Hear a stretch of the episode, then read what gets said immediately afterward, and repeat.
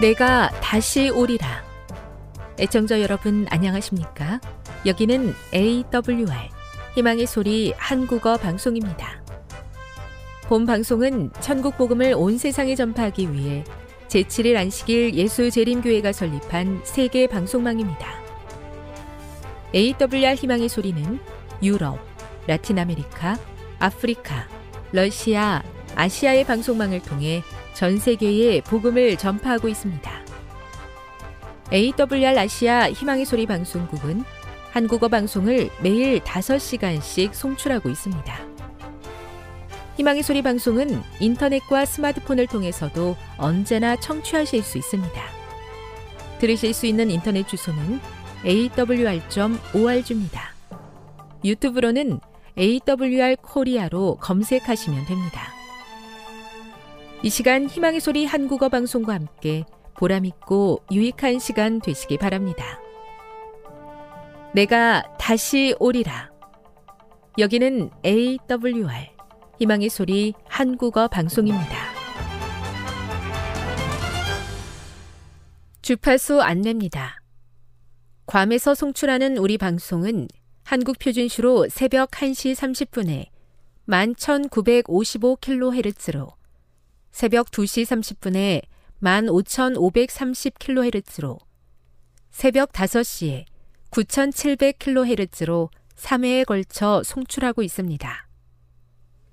스리랑카에서 송출하는 우리 방송은 한국 표준시로 새벽 4시에 9,765kHz로 우즈베키스탄에서는 밤 9시에 15,530kHz로 타지키스탄에서는 밤 9시에 15,515kHz로 각각 1시간씩 방송하고 있습니다.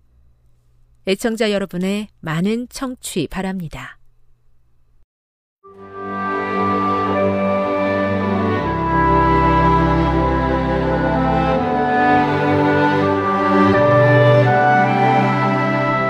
읽어주는 교과 둘째 날 5월 15일 월요일 안식일과 창조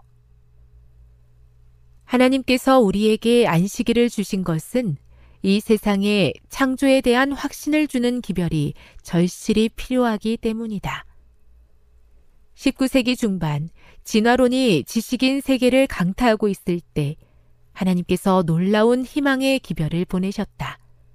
우리는 요한계시록 14장 6, 7절에 있는 이 기별을 연구해 왔다. 사탄은 창조의 개념을 왜곡시키려는 모든 시도를 해왔다. 그는 예수를 미워하고 그분이 우리의 창조주의자 구속주로서 마땅히 경배받으시는 것을 원치 않기 때문이다. 안식일은 그리스도께서 우리의 창조주로서 경배를 받으시기에 합당한가를 다투는 대쟁투의 중심에 있다.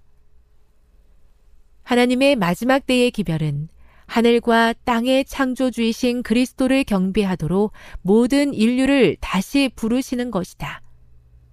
모든 예배의 기초는 그분이 우리를 창조하셨다는 사실에 있다. 창세기 2장 1에서 3절, 출애굽기 20장 8에서 11절, 신명기 5장 12에서 15절을 요한계시록 14장 6, 7절의 맥락으로 읽어보라. 안식일 계명에서 창조와 구속 사이에 어떤 연관성을 보는가? 안식일은 우리가 예수님 안에서 경험하는 안식의 영원한 상징이다.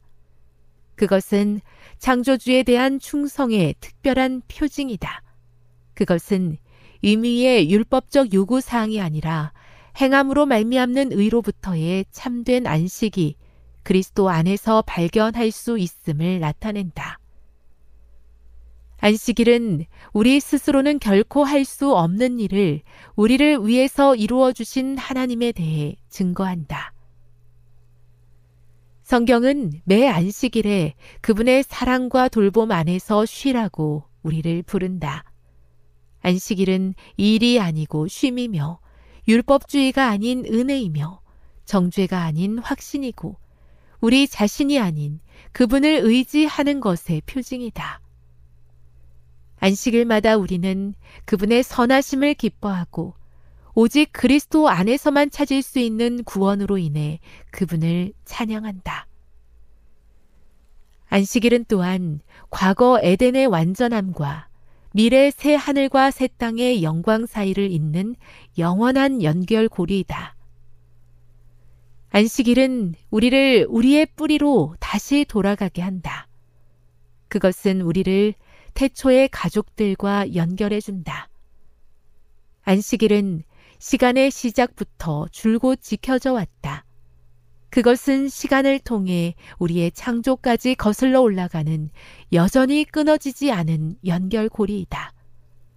그것은 우리가 하나님의 자녀라는 영광스러운 진리에 초점을 맞추게 한다. 그것은 우리를 그분과 가깝고 친밀한 관계로 부른다. 교훈입니다. 안식일은 우리를 참된 기원인 창조주와 연결해 준다. 모든 인류를 하늘과 땅의 창조주인 하나님을 경배하도록 하는 것이 마지막 때의 기별이다. 묵상. 안식일이 그대에게 제공하는 귀한 가치와 그 특별한 의미를 묵상해 보십시오. 이 계명은 요한계시록 14장 6, 7절에 어떻게 암시되어 있습니까? 적용. 우리가 증거하는 마지막 때의 기별에서 안식일 기별이 중요한 이유는 무엇입니까? 영감의 교훈입니다. 안식일 계명을 특별히 공격하는 사탄. 그리고 제7일이 인류의 안식일로 거룩히 구별된 것은 한편으로 창조 사업을 기념하는 동시에 또한 인류의 마음에 살아계신 하나님은 생명의 근원이며 존경과 예배의 대상이 되신다는 것을 언제나 생각나게 하기 위함이었다. 그러므로 사람들로 하여금 하나님께 대한 충성과 그분의 율법을 지키는 일을 하지 못하도록 노력하고 있는 사탄은 하나님을 창조주로 지적해 주는 계명을 특별히 공격하고자 애쓰고 있다. 각시대 대쟁투 54 집 떠난 자식처럼 아버지의 품에서 떠나 안식이 없는 삶을 사는 우리를 부르시는 하나님의 사랑이 있음에 감사합니다. 주님께서 베푸신 안식일과 평안을 믿음으로 받아 죄와 자기의 의에서 벗어나 복된 쉼을 누리게 하옵소서.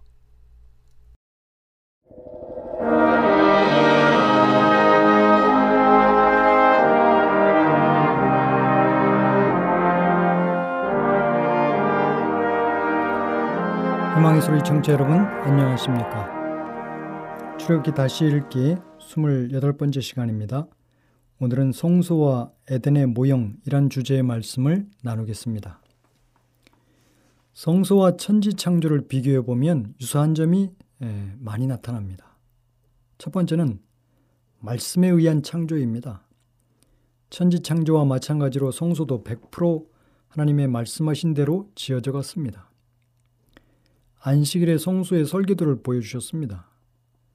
그리고 여섯 번에 걸쳐서 말씀을 하신 후에 일곱 번째 안식일에 대한 언급이 나타납니다. 천지 창조에서도 여섯 번의 말씀으로 창조를 하시고 일곱 번째는 안식일이었습니다.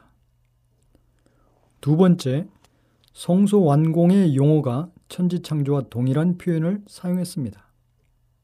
즉, 성소 건축의 완성과 천지 창조에서 안식일의 준수의 동일한 표현을 사용함으로 마무리되었다는 것입니다. 예를 들면 마치다라 마치다라는 에, 용어입니다. 출기 39장 32절에는 이스라엘 자손이 성막 곧 회막의 모든 역사를 마치되 그런데 창세기 2장 1절에도 천주와 만물이 다 이루니라 마치다는 동일한 칼라라는 히브리 원어입니다. 두 번째는 이 축복하다라고 하는 바라크입니다. 출애기 39장 43절에 보면 모세가 그 마친 모든 것을 본즉 여호와께서 명령하신 대로 되었으므로 모세가 그들에게 축복하였더라. 창세기 2장 3절에도 하나님이 일곱째 날을 복되게 하사 똑같은 바라크입니다. 그 다음에 거룩하게 하다라고 하는 콰데시가 동일하게 쓰여졌습니다. 출애기 40장 9절에는 또 관유를 가져다가 성막과 그 안에 있는 모든 것에 발라 그것과 그 모든 기구를 거룩하게 하라. 창세기 2장 3절에도 하나님이 그 일곱째 날을 복되게 하사 거룩하게 하셨으니 그 다음에 보시기에 좋았다라가 일곱 번의 반복이 됩니다.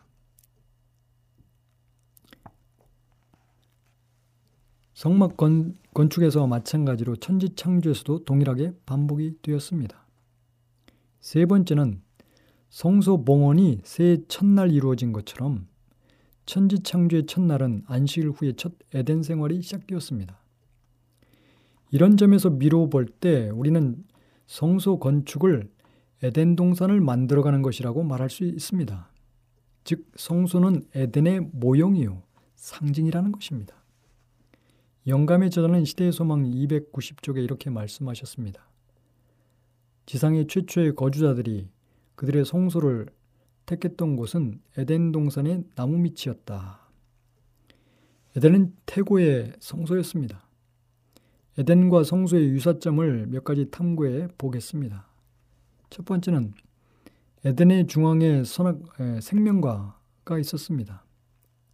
이것은 마치 성소 중앙 지성소 법계에 지성소에 법계가 있는 것과 같습니다. 에덴 중앙에는 하나님과 언약을 상징하는 생명과와 선악과가 있었듯이 성소 중앙 지성소에는 하나님과 언약을 상징하는 언약계가 있었습니다. 또한 선악과의 용어가 신명기 30장 15절에 동일하게 쓰여졌습니다. 보라 내가 오늘날 생명과 복 히브리 말 토브라고 하는 선입니다. 그리고 사망과 화, 악을 내 앞에 두었나니. 두 번째는 동양입니다. 에덴 동산은 동, 에덴 동쪽에 위치했었고 이스라엘 성소도 동쪽을 향해 있었습니다. 출애기 27장 13절에 16절에 보면 동을 향하여 뜰 동편의 광도 50규벨이 들지며 세 번째는 네 줄기 강입니다. 물은 생명과 하나님의 축복의 상징입니다. 창세기 2장 10절에 의하면 에덴에서 발원하여 동산을 적시고 거기서부터 갈라져 네 근원이 되는 강이 있었습니다. 거기서부터 물들이 나머지 땅으로 흘러나갔습니다. 시편 36편 8절에서 9절 10절에는 하나님이여 주의 인자심이 어찌 그리 보배로우신지요 인생이 주의 날개의 그늘 아래 피하나이다. 저희가 주의 집에 살찐 것으로 풍족할 것이라. 주께서 주의 복락의 강수로 마시우리이다. 대저 생명의 원천이 주께 있사오니 라고 기록합니다. 에스겔은 하나님의 종말적 성소에서 물이 흘러나와 이룬 강에 대해서 묘사를 하는데 그것은 하나님의 치유력을 상징합니다. 그분의 생명의 축복이 땅을 적시고 사회까지 흘러나갑니다. 구약의 요엘 3장 18절, 스가랴 14장 8절에서 성전은 생명의 원천 곧 세상을 비옥하게 하여 에덴의 시대로 회복시키는 강으로 묘사했습니다. 네 번째는 에덴 동산의 입구를 지킨다는 의미입니다. 그룹의 기능은 생명나무의 길을 지키는 것이었습니다. 다시 말하면 그들은 동산의 신성성을 수호하고 생명의 상징으로 접근하는 것을 막았습니다. 레위인들은 성소와 관련하여 이와 유사한 기능을 담당했습니다. 이들은 민수기 1장 53절에 증거막 사면에 진을 쳐서 증거막에 대한 책임을 지켰다. 라고 말씀합니다. 이들은 성막 입구를 수호하여 아무도 성령을 침범하지 못하도록 지켰습니다. 다섯 번째는 금, 호마노, 보석에 대한 것입니다. 에덴 동산의 금과 보석에 대한 언급이 나옵니다. 우리가 아는 대로 성막의 기구는 금으로 덮여 있었고 제상 복장의 하나는 이스라엘의 지파들을 상징하는 보석으로 장식되어 있었습니다. 호마노라는 말은 에덴 동산에서 사용되었고 다시 성소에서 대제장 어깨 위에 둔 두 돌, 곧 그 위에 이스라엘 열두 지파의 이름이 새겨진 두 돌을 가리킬 때도 사용되었습니다. 여섯 번째는 경작하며 지키게라고 하는 용어입니다. 창세기 2장 15절에는 여호와 하나님이 그 사람을 이끌어 에덴 동산에 두사 그것을 다스리며 지키게 하셨다라고 말씀합니다. 여기에 나오는 두 히브리어 동사가 성소에서 봉사하고 그것을 수호하고 지키는 레위인의 직무를 묘사하기 위하여 민수기 3장 7절 8절, 8장 26절에 다시 사용됩니다. 사실 아담은 후에 성소에서 레위인들의 직무가 될 일을 에덴 동산에서 수행한 셈입니다. 즉 아담은 원초적인 제사장이었습니다. 첫 제사장이었던 것입니다. 일곱 번째는 아담과 하와의 의복입니다. 타락 후에 하나님께서는 아담과 하와에게 동물 가죽으로 만든 옷을 만들어 주셨습니다. 성소 봉사에서 희생 동물의 가죽은 직무를 수행한 제상들에게 제공되었습니다. 레위기 7장 8절입니다. 가죽옷을 지어 입히다 라고 하는 창세기 3장 21절에 입히다 1 라바시가 오경에서 유일하게 제상들에게 옷을 입힐 때 쓰여졌습니다. 이것은 하나님은 본래 천지 창조의 이념이 실현되어 가기를 바라셨던 에덴을 추억하시는 것입니다. 에덴에서 하나님께서는 아담과 하와가 하나님과 함께 거닐었습니다. 그곳에서 안식과 기쁨을 맛보았습니다. 그리고 에덴의 극치는 안식일이었습니다. 또한 에덴에서 생명과를 먹었습니다. 하나님의 영광의 빛이 반사되었습니다. 그리고 아담은 에덴을 다스렸습니다. 이 에덴이 죄로 인해서 상실되었기 때문에 하나님은 이 에덴이 이 땅에서 다시 실현되기를 원하시고 계십니다. 성소는 바로 창조 세계의 회복을 의미합니다. 성소는 에덴이 이 땅에 실현된 모형과 같은 곳입니다. 하나님 보시기에 좋았던 잃어버린 에덴에 대한 하나님의 갈망이 성소에 담겨 있습니다. 성소가 완성되면 이렇게 잃어버린 에덴을 회복하는 역사가 펼쳐지는 것입니다. 천지 창조와 에덴 동산이 회복되는 길이 열립니다. 하나님의 말씀에 대한 불순종으로 창조의 질서가 파괴되고 에덴을 잃어버렸습니다. 이제 그 말씀에 철저하게 순종하는 삶이 바로 성전을 건축하고 예배하는 삶이며 새로운 세상을 에덴을 만드는 길입니다. 이것이 하나님께서 성소를 통해 꿈꾸시는 세상이며 우리의 모습입니다. 성소 안에는 에덴 동산 성소 안은 곧 에덴 동산 아니며 동시에 그리스도 아닙니다. 상실된 에덴의 문은 이렇게 열렸습니다. 마태복음 27장 51절에 보면 이에 성소의 휘장이 위로부터 아래까지 찢어져 둘이 되고 땅이 진동하여 바위가 터졌다고 말씀하셨습니다. 예수님이 돌아가실 때 찢어진 성소의 휘장은 그리스도의 육체를 상징합니다. 히브리 10장 19절 20절에 이렇게 말씀하십니다. 그러므로 형제들아 우리가 예수의 피를 힘입어 성소에 들어갈 담력을 얻었나니 그 길은 우리를 위하여 휘장 가운데로 열어놓으신 새로운 살길이요. 휘장은 곧 그의 육체니라고 말씀하셨습니다. 이사야 53장 5절에도 보면 그가 찔림은 우리의 허물 때문이요. 그가 상함은 우리의 죄악 때문이라. 그가 징계를 받음으로 우리가 평화를 누리고 그가 채찍에 맞음으로 우리가 나음을 받았도다. 시편 22편 1절 14절 17절에 보면 내 하나님이여 내 하나님이여 어찌 어찌 나를 버리셨나이까 어찌 나를 멀리하여 돕지 아니하시오며 내 신음 소리를 듣지 아니하시나이까 나는 물같이 쏟아졌으며 내 모든 뼈는 어그러졌으며 내 마음은 밀랍 같아서 내 속에서 녹았으며 내가 내 모든 뼈를 셀 수 있나이다. 성소의 휘장은 한 장의 거대한 천으로 높고 넓고 두껍고 무거웠습니다. 그래서 사람의 방법으로는 휘장을 위에서 아래로 찢을 수가 없었습니다. 사다리를 세워서 전기톱 같은 현대적인 연장이 없다면 인간이 그렇게 위에서 아래로 찢을 수 없는 것입니다. 그렇다면 누가 휘장을 찢었습니까? 하나님께서 그리스도의 몸을 찢으셨습니다. 하나님의 진노의 불이 그리스도의 몸을 가르시고 에덴의 문을 여셨습니다.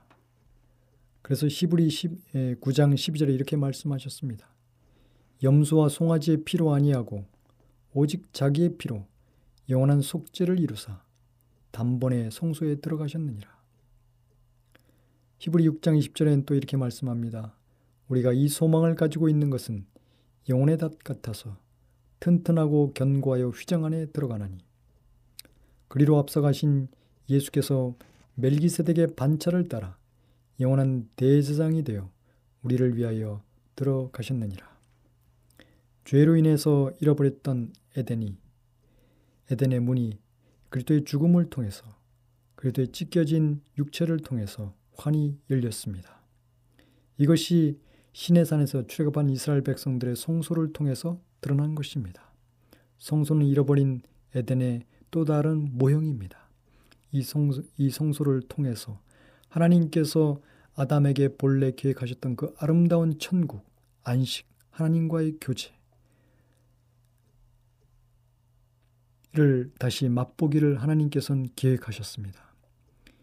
이 성소를 통해서 하나님의 백성들은 제사를 통해서 하나님께 나아가게 되고 하나님을 만나게 되고 그곳에서 하나님의 음성을 듣고 하나님의 말씀을 듣고 순종하게 될 때, 순종의 예배를 드리게 될 때, 본래 천지창조 에덴에서 이루어졌던 천지창조의 아름다운 이상이 실현되는 것입니다. 태초에 하나님의 말씀대로 천지가 창조되었고 그 보시기에 좋은 세상이 만들어졌던 것처럼 성소를 통해서 하나님의 말씀에 예배하는 삶을 통해서 천지창조의 역사가 우리의 삶 가운데도 재현되는 것입니다. 그래서 하나님의 창조하는 역사를 통해서 우리의 마음이, 우리의 교회가, 우리의 가정이 하나님 보시기에 좋은 세상, 하나님의 나라로 변화되는 것입니다.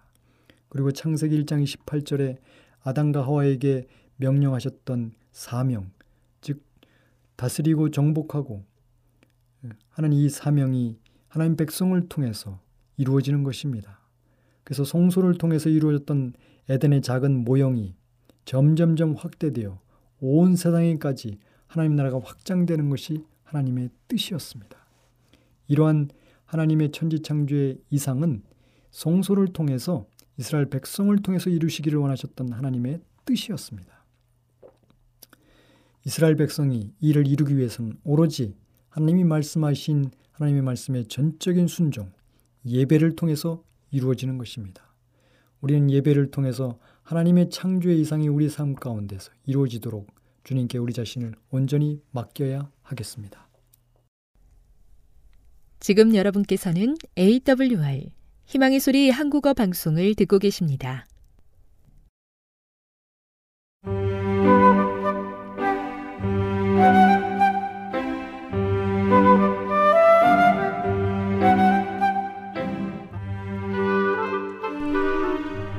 늘 주님이 함께하여 주심에 감사하는 마음으로 이 시간 건강한 생활의 지혜 준비했습니다.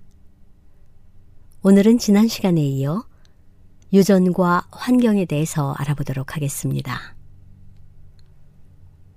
진정한 회심으로 악으로 기우는 선천적인 경향과 후천적인 경향은 변화됩니다. 하나님을 믿는 종교는 수많은 시일로 구성되고 기지와 기술로 함께 짜여진 견고한 직물입니다. 오직 하나님께로부터 온 지혜로 이 직물은 완전하게 만들어질 수 있습니다. 처음에는 좋아 보이지만 시험을 견딜 수 없는 수많은 종류의 천들이 있습니다. 그것들은 헤어져 버립니다. 그 색깔들은 오래 가지 못합니다. 여름에 뜨거운 열을 받으면 그것들은 변색되어 사라져 버립니다. 그 천은 거친 취급을 견디지 못합니다. 우리가 고려해야 할 문제는 우리에게 그리스도의 속성이 있는가입니다. 핑계는 쓸모없습니다. 온갖 환경, 온갖 식욕과 정욕은 하나님을 두려워하는 사람의 종이 되어야지 지배자가 되어서는 안 됩니다.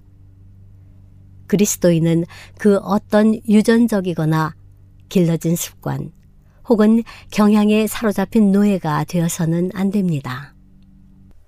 천사들은 그들의 도움이 가장 필요한 곳에 항상 임재해 있습니다.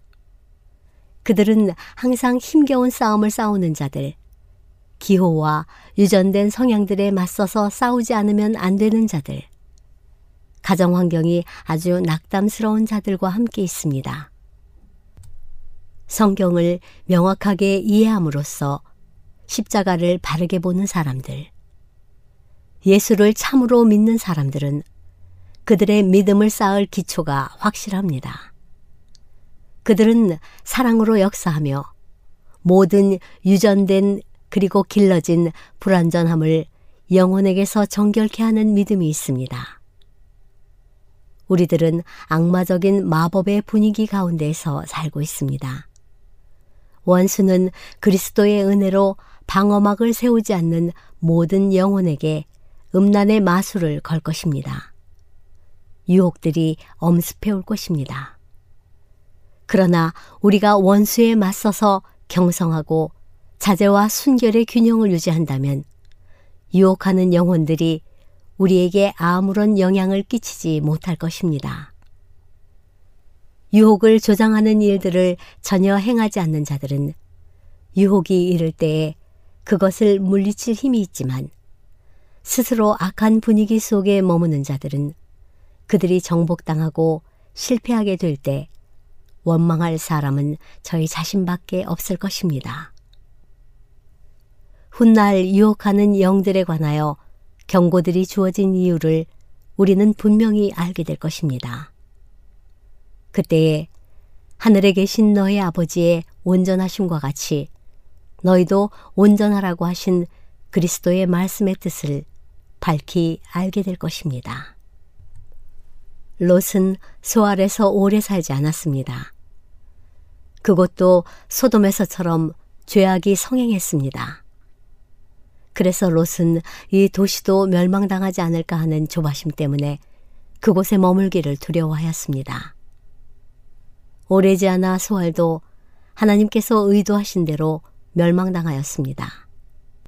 롯은 감히 그의 가족들을 부도덕한 도시의 감화에 내맡기면서까지 얻고자 했던 것들을 다 빼앗긴 채 산으로 가서 굴 속에서 살았습니다. 그러나 소돔의 저주는 그곳까지 따라왔습니다. 그의 딸들의 죄악적인 행위는 타락한 곳에서 악한 친구들과 교제한 결과였습니다. 소돔의 도덕적 부패가 그들의 품성을 형성하였기 때문에 그들은 선악을 분별할 수 없었습니다. 롯의 유일한 후손인 모압과 암몬 사람들은 비로한 우상을 섬기는 족속들, 하나님께 대한 반역자들, 그리고 그분의 백성의 철천지 원수들이었습니다. 가능한 한 신앙생활에 불리한 모든 교우 관계를 피하는 일이 중요하다는 것을 깨닫는 사람이 별로 없습니다. 그들의 환경을 선택할 때 영적 번영을 최우선으로 고려하는 사람은 별로 없습니다. 부모들은 시골보다는 생계를 꾸려가기가 더 쉬우리라고 생각하고 도시들로 가족들을 데리고 몰려듭니다. 자녀들은 학교에서 공부할 때 외에는 할 일이 없기 때문에 거리의 교육을 받습니다. 악한 동무들과의 교제를 통하여 그들은 악습과 방탕의 습관들을 습득합니다. 부모들은 이 모든 것을 봅니다. 그러나 그들의 실수를 교정하는 것은 희생이 요구될 것입니다. 그래서 그들은 사탄이 그들의 자녀들을 완전히 통제할 때까지 거기에 머뭅니다. 여러분의 보호에 위탁된 귀중한 영혼들을 위험에 빠뜨리기보다는 어떤 것이든지 간에 온갖 세속적 고려 사항을 희생하는 편이 훨씬 낫습니다. 우리는 참된 신학과 상식에 의해서 지도를 받아야 합니다. 우리의 영혼들은 천국의 분위기에 둘러싸여야 합니다. 남녀들은 스스로를 살펴야 하며 계속적으로 경계함으로써 저희의 선행이 악평을 받게 될 어떤 말이나 행동도 용납하지 말아야 합니다. 그리스도를 따르노라고 공언하는 자는 자신을 살펴보고 생각과 말과 행동을 순결하고 더럽힘 없이 지켜야 합니다. 다른 사람들에게 끼치는 그의 감화력은 그들을 향상시키는 성격의 것이어야 합니다. 그의 생애는 의의 태양에 밝은 빛을 반사해야 합니다. 매우 어린 나이 때부터 자녀들은 퇴폐적인 감화의 영향을 받기가 쉽지만 그리스도인이라고 공언하는 부모들은 그들의 지도 방법에 해악을 식별하지 못하는 것처럼 보입니다. 아주 어린 시절 어린아이들이 받는 심리적 경향이 품성의 성향에 영향을 끼쳐 영생 아니면 영멸의 운명을 꼴짓는다는 것을 부모들이 깨닫는다면 얼마나 좋겠습니까? 아이들은 도덕적, 영적 인상에 감수성이 대단히 예민하며 어린 시절 현명한 훈련을 받은 자들도 이따금 실수를 저지를 수 있지만 그들은 곁길로 멀리 나가지 않을 것입니다. 부모들은 그들의 자녀들의 품성에 남긴 본에 대하여 큰 책임이 있습니다. 그들은 조화와 균형을 목적으로 삼아야 합니다. 부모들이 약한 특성들을 북돋아주고 잘못된 것들을 억제하는 그들의 의무를 심히 등한히 하기 때문에 균형을 이룬 정신을 가진 이들이 별로 없습니다.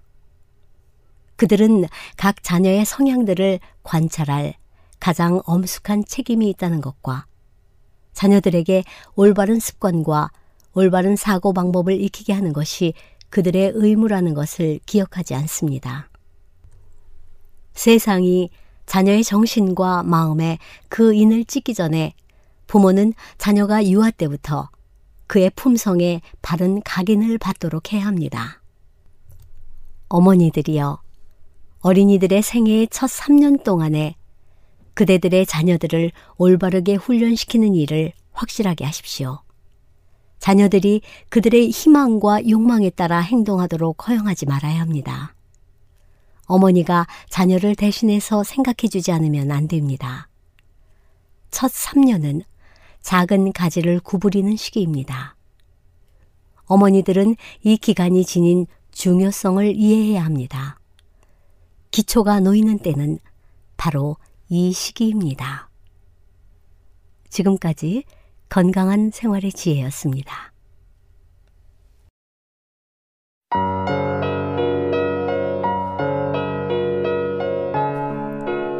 갈라디아서 4장 1절. 내가 또 말하노니 유업을 이을 자가 모든 것의 주인이나 어렸을 동안에는 종과 다름이 없어서 그 아버지가 정한 때까지 후견인과 청직이 아래에 있나니 이와 같이 우리도 어렸을 때에 이 세상의 초등학문 아래에 있어서 종노릇 하였더니 때가 참에 하나님이 그 아들을 보내사 여자에게서 나게 하시고 율법 아래에 나게 하신 것은 율법 아래에 있는 자들을 속량하시고 우리로 아들의 명분을 얻게 하려 하심이라. 너희가 아들이므로 하나님이 그 아들의 영을 우리 마음 가운데 보내사 아빠 아버지라 부르게 하셨느니라. 그러므로 내가 이후로는 종이 아니요 아들이니 아들이면 하나님으로 말미암아 유업을 받을 자니라. 바울이 갈라디아 교회를 염려하다. 그러나 너희가 그때에는 하나님을 알지 못하여 본질상 하나님이 아닌 자들에게 종노릇 하였더니 이제는 너희가 하나님을 알 뿐 아니라 더욱이 하나님이 아신 바 되었거늘 어찌하여 다시 약하고 천박한 초등 학문으로 돌아가서 다시 그들에게 종노릇 하려 하느냐. 너희가 날과 달과 절기와 해를 삼가 지키니 내가 너희를 위하여 수고한 것이 헛될까 두려워하노라. 형제들아, 내가 너희와 같이 되었은즉 너희도 나와 같이 되기를 구하노라. 너희가 내게 해롭게 하지 아니하였느니라. 내가 처음에 육체의 약함으로 말미암아 너희에게 복음을 전한 것을 너희가 아는 바라. 너희를 시험하는 것이 내 육체에 있으되 이것을 너희가 없인 여기지도 아니하며 버리지도 아니하고 오직 나를 하나님의 천사와 같이 또는 그리스도 예수와 같이 영접하였도다. 너희의 복이 지금 어디 있느냐? 내가 너희에게 증언하노니 너희가 할 수만 있었더라면 너희의 눈이라도 빼어 나에게 주었으리라. 그런즉 내가 너희에게 참된 말을 함으로 원수가 되었느냐? 그들이 너희에게 대하여 열심 내는 것은 좋은 뜻이 아니요 오직 너희를 이간시켜 너희로 그들에게 대하여 열심을 내게 하려 함이라. 좋은 일에 대하여 열심으로 사모함을 받음은 내가 너희를 대하였을 때뿐 아니라 언제든지 좋으니라.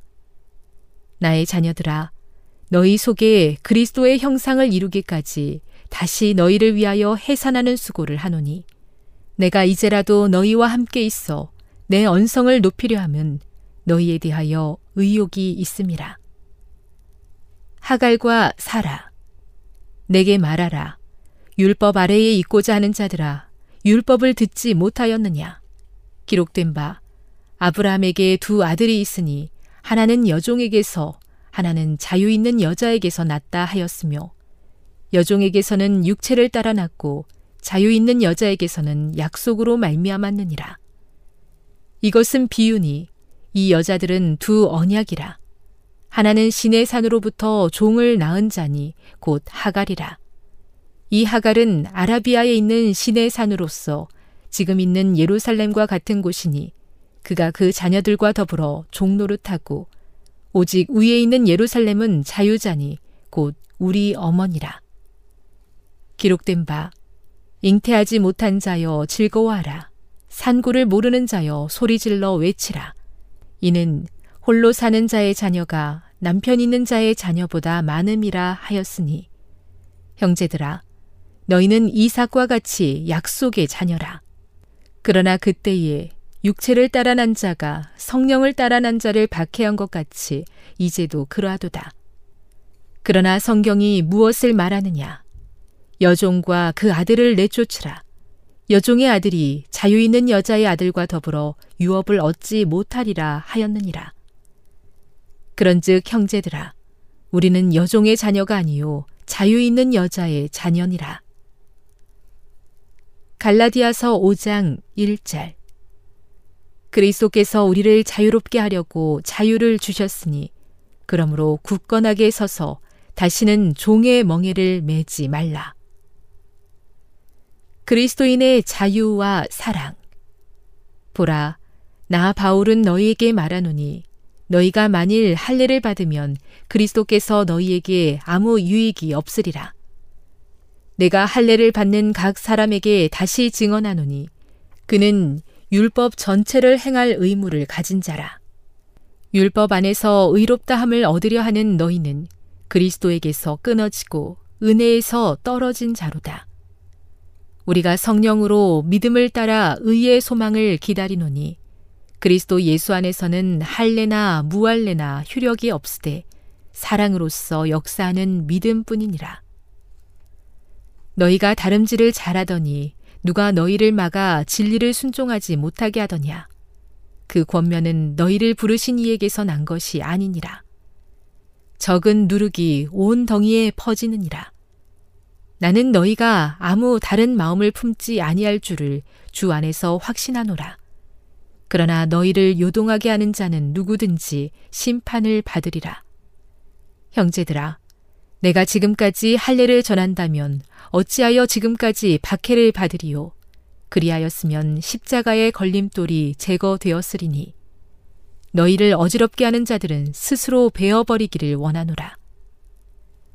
형제들아, 너희가 자유를 위하여 부르심을 입었으나 그러나 그 자유로 육체의 기회를 삼지 말고 오직 사랑으로 서로 종 노릇하라. 온 율법은 내 이웃 사랑하기를 내 자신같이 하라 하신 한 말씀에서 이루어졌나니 만일 서로 물고 먹으면 피차 멸망할까 조심하라. 육체의 일과 성령의 열매 내가 이르노니 너희는 성령을 따라 행하라. 그리하면 육체의 육심을 이루지 아니하리라. 육체의 소욕은 성령을 거스르고 성령은 육체를 거스르나니 이 둘이 서로 대적함으로 너희가 원하는 것을 하지 못하게 하려 함이니라. 너희가 만일 성령의 인도하시는 바가 되면 율법 아래에 있지 아니하리라.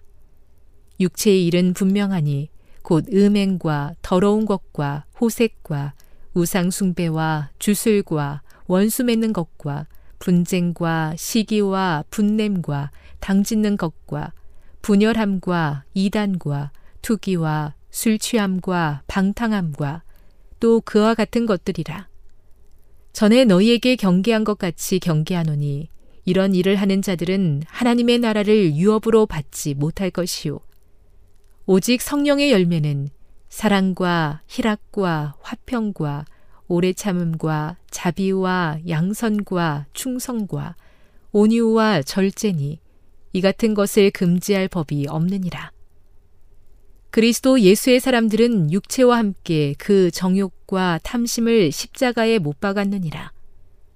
만일 우리가 성령으로 살면 또한 성령으로 행할지니 헛된 영광을 구하여 서로 노엽게 하거나 서로 투기하지 말지니라.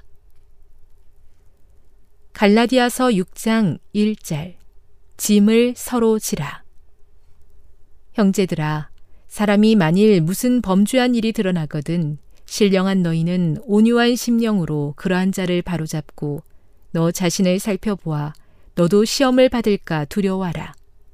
너희가 짐을 서로 지라. 그리하여 그리스도의 법을 성취하라. 만일 누가 아무것도 되지 못하고 된 줄로 생각하면 스스로 속임이라. 각각 자기의 일을 살피라. 그리하면 자랑할 것이 자기에게는 있어도 남에게는 있지 아니하리니 각각 자기의 짐을 질 것이라. 가르침을 받는 자는 말씀을 가르치는 자와 모든 좋은 것을 함께하라. 스스로 속이지 말라. 하나님은 업신여김을 받지 아니하시나니 사람이 무엇으로 심든지 그대로 거두리라.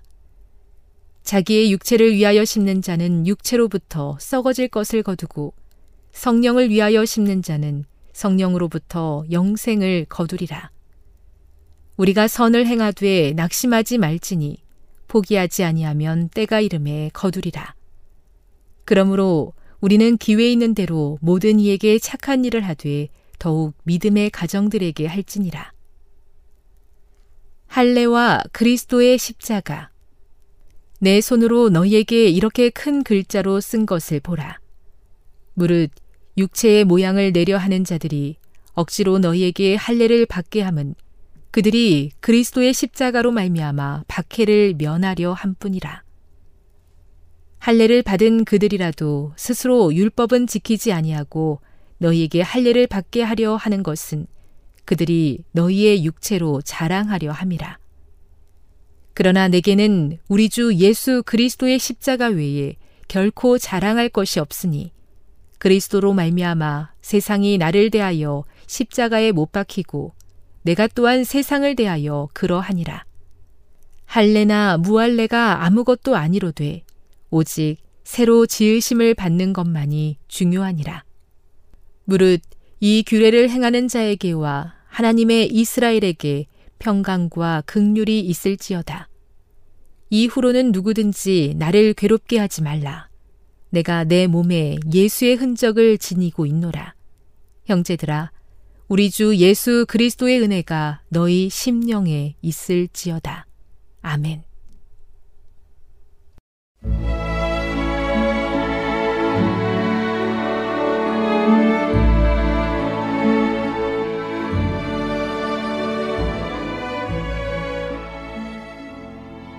명상의 오솔길 교회 증언 1권 414쪽 애청자 여러분 안녕하십니까?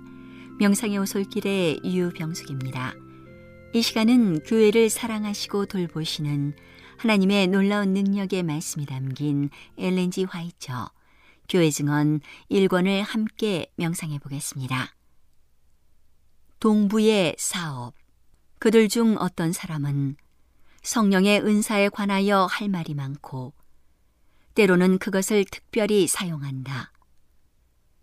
그들은 흥분적인 감정에 자신을 맡기고 그들이 방언의 선물이라고 부르는 알아들을 수 없는 소리를 한다. 그러면 어떤 부류의 사람은 이 이상한 현시에 매료되는 것처럼 보인다. 이상한 영이 이런 부류의 사람을 지배하는데 그 영은 그들을 책망하는 어떤 사람을 꺾어 누르고 충돌할 것이다. 하나님의 영은 그런 사업에 있지 않고 그런 일꾼과 함께하지 않으신다. 그들은 다른 영을 가지고 있다. 그런 전도자는 여전히 어떤 특정 계층에서 성공을 거두게 된다. 그러나 이런 일이 오히려 하나님께서 보내실 종, 사람들 앞에서 안식일과 은사를 올바른 빛으로 제시할 자격을 갖추고 가마와 모본에 있어서 본받을 만한 종들의 노력을 크게 증가시켜 줄 것이다. 진리는 지성적인 마음을 가진 사람에게 매력을 줄 수 있는 방법으로 제시되어야 한다. 우리는 한 백성으로서 인정을 받고 있지 않고 가련하고 약한 마음을 가진 자, 낮고 저속한 자로 간주되고 있다. 그렇다면 가르치는 모든 사람과 진리를 믿는 모든 사람이 거룩하게 하는 진리의 가마로 영향을 받아 그들의 고상하고 언행이 일치된 생활로서 그들이 이 사람에게 속아왔다는 사실을 불신자에게 알려주는 것이 얼마나 중요한 일인가. 진리의 사업이 거짓되고 광신적인 흥분과 같은 모든 것을 벗어버리고 진리가 진리 자체의 힘으로 서고 그 본래의 순결과 고상한 특성을 나타내는 것이 얼마나 중요한 일인가. 나는 진리를 전하는 자가 그들의 태도를 세련되게 하고 이상 야릇한 것들을 피하고 진리를 순결하고 분명한 그대로 제시하는 것이 참으로 중요하다는 것을 보았다. 나는 디도서 1장 9절을 보게 되었다. 밑분 말씀의 가르침을 그대로 지켜야 하리니 이는 능히 바른 교훈으로 권면하고 거스려 말하는 자들을 책망하게 하려 함이라. 16절에서 바울은 하나님을 아노라고 공언하면서 행위로는 그분을 부인하는 한 부류에 대하여 말한다. 그는 모든 선한 일을 버리는 잔이라고 말한다. 그리고 그는 디도를 다음과 같이 권면한다. 오직 너는 바른 교훈에 합한 것을 말하여 늙은 남자로는 절제하며 경건하며 근신하며 믿음과 사랑과 인내함에 온전케 하고 너는 이와 같이 젊은 남자들을 권면하여 근신하게 하되 범사에 내 자신으로 선한 일에 본을 보여 교훈에 부패치 아니함과 경건함과 책망할 것이 없는 바른 말을 하게 하라. 이는 대적하는 자로 하여금 부끄러워 우리를 악하다 할 것이 없게 하려 함이라. 이 교훈은 하나님께서 말씀을 전하도록 부르신 모든 자의 유익을 위하여 또한 말씀을 듣는 당신의 백성의 유익을 위하여 기록되었다. 하나님의 진리는 결코 타락시키지 않고 받아들이는 자를 고상하게 해주며 그의 취미를 세련되게 하고 그의 판단을 거룩하게 하고 완전하게 해서 하나님 나라에 있는 순결하고 거룩한 천사들과 친구가 되게 해줄 것이다. 진리를 찾는 사람으로서 저속하고 거칠고 괴상하고 교만하고 할 수만 있으면 자신의 유익을 위하여 이웃 사람을 이용하는 자도 있다. 그들은 많은 점에서 잘못되어 있다. 그러나 그들이 마음으로 진리를 믿으면 진리가 그들의 생애를 완전히 변화시켜 줄 것이다. 그들은 즉시 개혁의 사업에 착수할 것이다. 진리의 순결한 감화가 온몸을 고상하게 해줄 것이다. 동료와 같이 거래하는 사업에서 그는 하나님을 두려워하고 이웃을 제 몸처럼 사랑하고 자기가 대접을 받고자 하는 대로 남을 대접할 것이다. 그의 대화는 진실되고 점잖고 너무도 고상한 특성에 속한 것이므로 불신자가 그것을 이용할 수 없고 진정으로 그를 악하다고 말할 수 없고 그의 무례한 행동과 점잖지 못한 말 때문에 싫어하는 일도 없을 것이다. 그는 진리에 거룩하게 하는 가마를 가족에게로 가지고 가서 그의 빛을 그들 앞에 비추고 그들은 그의 착한 행실을 보고 하나님께 영광을 돌리게 될 것이다. 그는 생애의 모든 길에서 그리스도의 생애를 예시할 것이다.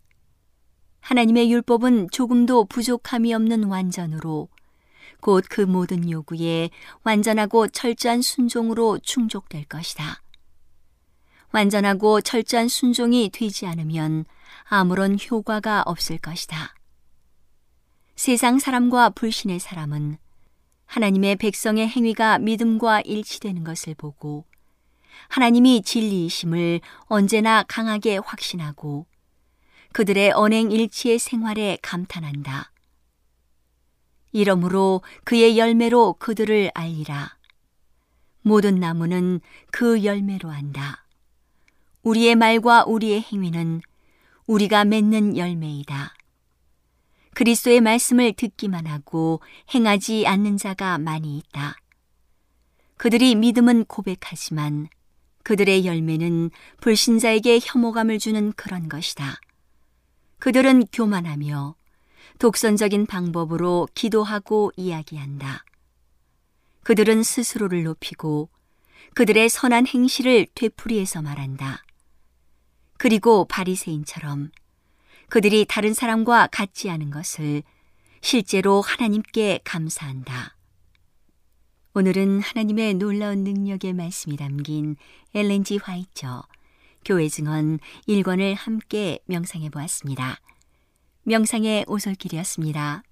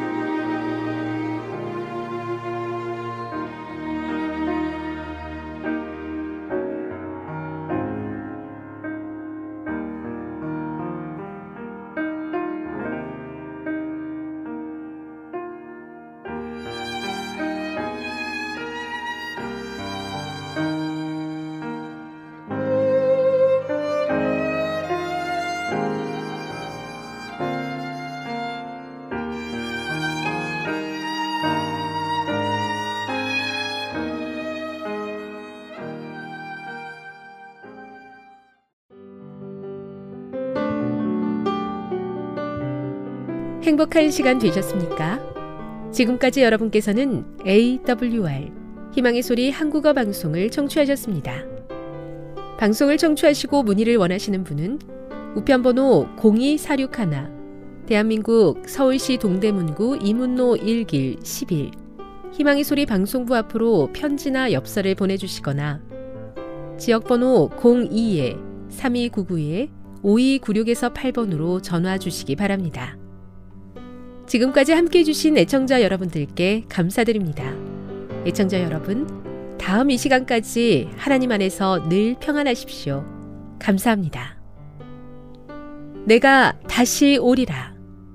여기는 AWR 희망의 소리 한국어 방송입니다.